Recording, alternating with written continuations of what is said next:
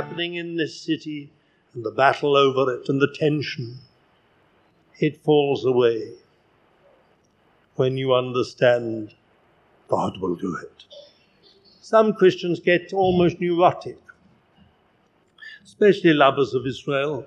They get so neurotic over these things, they get all nervous and all tense to the point where they nearly have breakdowns um, because uh, they feel, uh, why is it having the enemy so strong? He's so powerful. My dear friend, relax. We are not called to fight the Lord's battles. We're, we're called to be with Him in His battle. You know, I always say to folks when I talk about uh, uh, uh, devotional things, Christian things, you can work for the Lord or you can work with the Lord. When you work for the Lord, you can exhaust yourself. When you work with the Lord, you can rest in the Lord. Much work that is done for the Lord is not the work of the Lord. you know, the kind of idea I've got to work, I've got to work. Lord, get behind me. Get behind me, Lord. Support me, Lord. Strengthen me, Lord. Carry me along, Lord. I'm doing the work, my work. Lord, you stand behind me and help me. Oh, what a difference it is when it is the work of the Lord. You're under command. It's not your work, it's His work. It's not your ministry, it's His ministry. It's not your service, it's His service. Now you can rest. It's a question of hearing Him and obeying Him. Oh, you'll have plenty of conflict and plenty of attention in another way, but you can rest in the Lord. And when God calls you to something, He provides for you. He provides the grace, He provides the power, and He provides the wisdom. When you do your own work, you're often left to support it. Many a child of God is doing their own work for the Lord. And then they find the Lord doesn't play ball. Whatever the Lord does, it is forever. Well, now then, remember this. You can trust the Lord. He's, he's the one who's spoken this. He has said a marvelous thing. My counsel shall stand, and I will perform all my pleasure. And then just before that, he speaks about um, um, from speaking about the end, defining, as it were, the end, delineating the end from the beginning. That's the book. It's all here in the book. The wonderful thing is, the Lord has said, my counsel shall stand, and I will perform all my pleasure. But then he goes on to say, calling a ravenous bird from the east. That seems very strange. What's a vulture got to do with the Lord's work? Why some hungry great bird of prey being called? If it was Nebuchadnezzar, I would have said, that's not the Lord. That's the enemy. But it was the Lord. The man of counsel was Cyrus. That's another type of man. We understand that. Oh, yes, we can understand unsaved man, but at least the Lord was using him. But Nebuchadnezzar, see, the Lord has his own way of fulfilling his, his own thing. We have concepts, and when the Lord doesn't work according to our concepts, we have we get become neurotic. So that some prayer meetings become meetings in which we're telling the Lord what to do and how to do it. May God preserve us from such. That's all I can say. Well, I must finish. I say it is the Lord Himself who's preparing Jerusalem. Jerusalem preparing. I don't know, you are all believers. I think the vast majority here are believers. Now, let me just say something. In that marvelous 24th Psalm, it says, Who shall ascend into the hill of the Lord? He who has clean hands and a pure heart. That rules most of us out.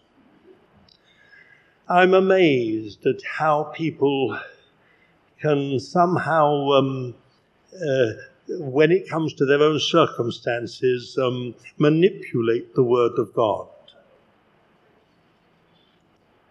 clean hands and a pure heart.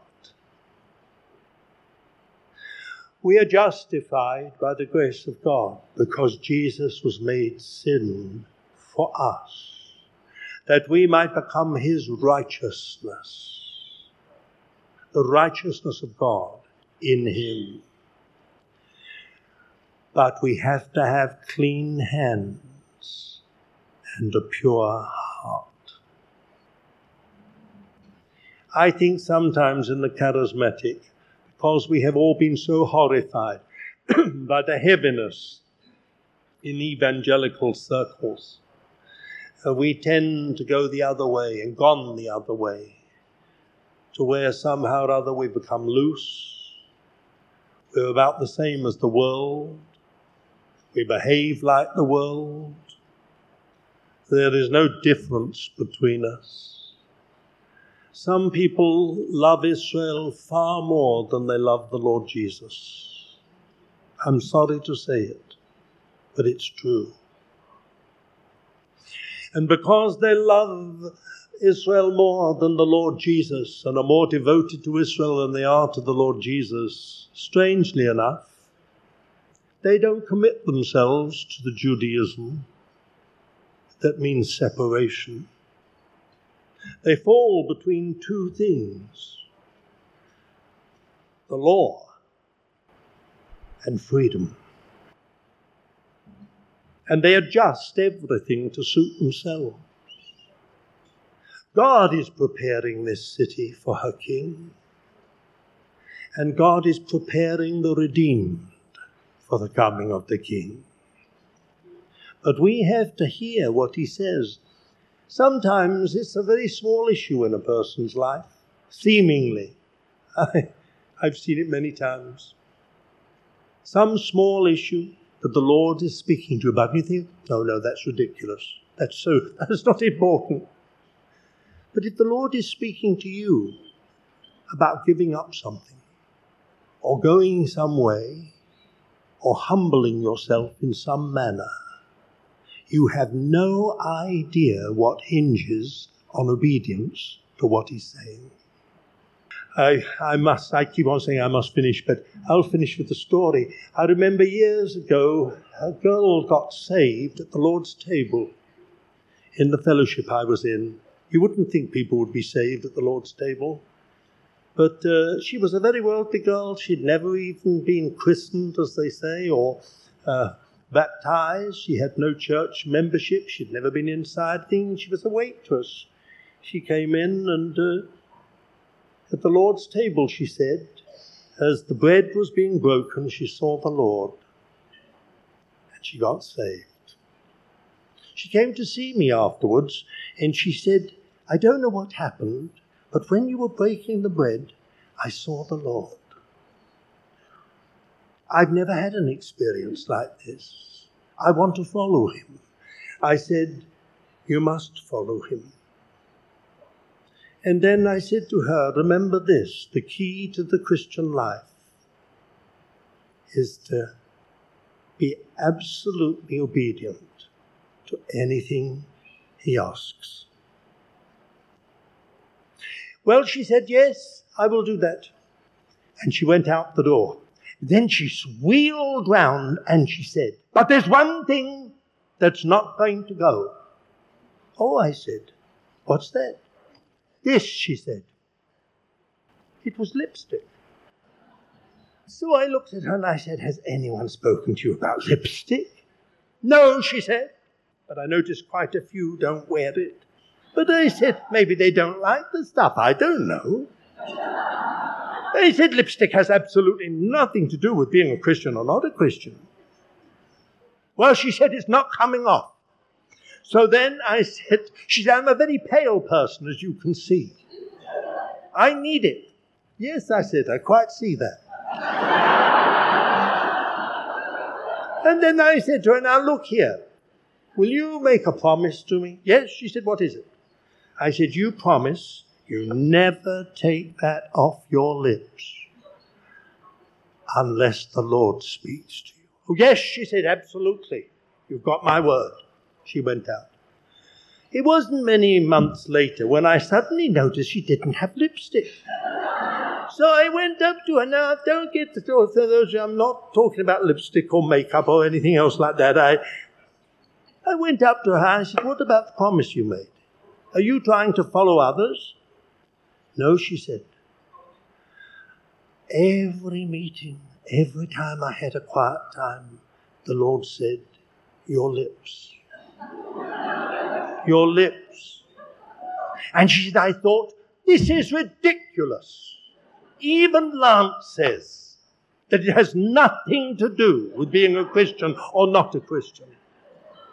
But the Lord said, Your lips, your lips. And finally she said, All right, Lord. The lipstick came off. Today the lipstick's back. Has been for years. But the interesting thing is that one step of obedience brought her into a whole spiritual, new spiritual dimension. It was obedience. It wasn't the lipstick. As if the Lord's bothered about lipstick. It was just simply obedience. Sometimes it's a friendship. Sometimes it's an obsession. Sometimes it's to do with alcohol. Sometimes it's to do with smoking. Sometimes it's to do with uh, something else. It can be television. It can be a thou- It can be novels. It can be a thousand and one things. And you suddenly find the Lord says, and you feel, oh, that is just ridiculous.